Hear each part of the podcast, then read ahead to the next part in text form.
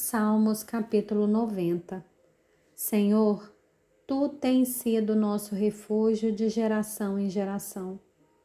Antes que os montes nascessem e que formasses a terra e o mundo, de eternidade a eternidade Tu és Deus. Tu reduzes o ser humano ao pó e dizes, voltem ao pó, filhos dos homens. Pois mil anos aos Teus olhos são como o dia de ontem que se foi, e como a vigília da noite.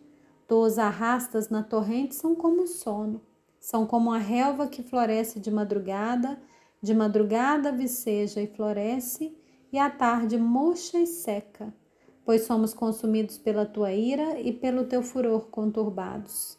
Puseste as nossas iniquidades diante de Ti, e sob a luz do Teu rosto, os nossos pecados ocultos. Pois os nossos dias, todos os nossos dias se passam na Tua ira, acabam-se os nossos anos como um breve pensamento.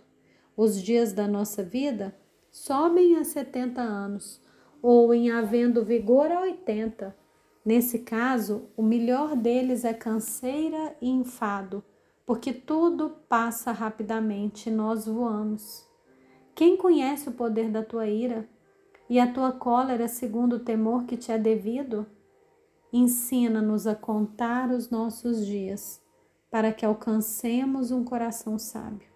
Volta-te, Senhor, até quando estarás indignado? Tem compaixão dos Teus servos. Sacia-nos de manhã com a Tua bondade, para que cantemos de júbilo e nos alegremos todos os dias.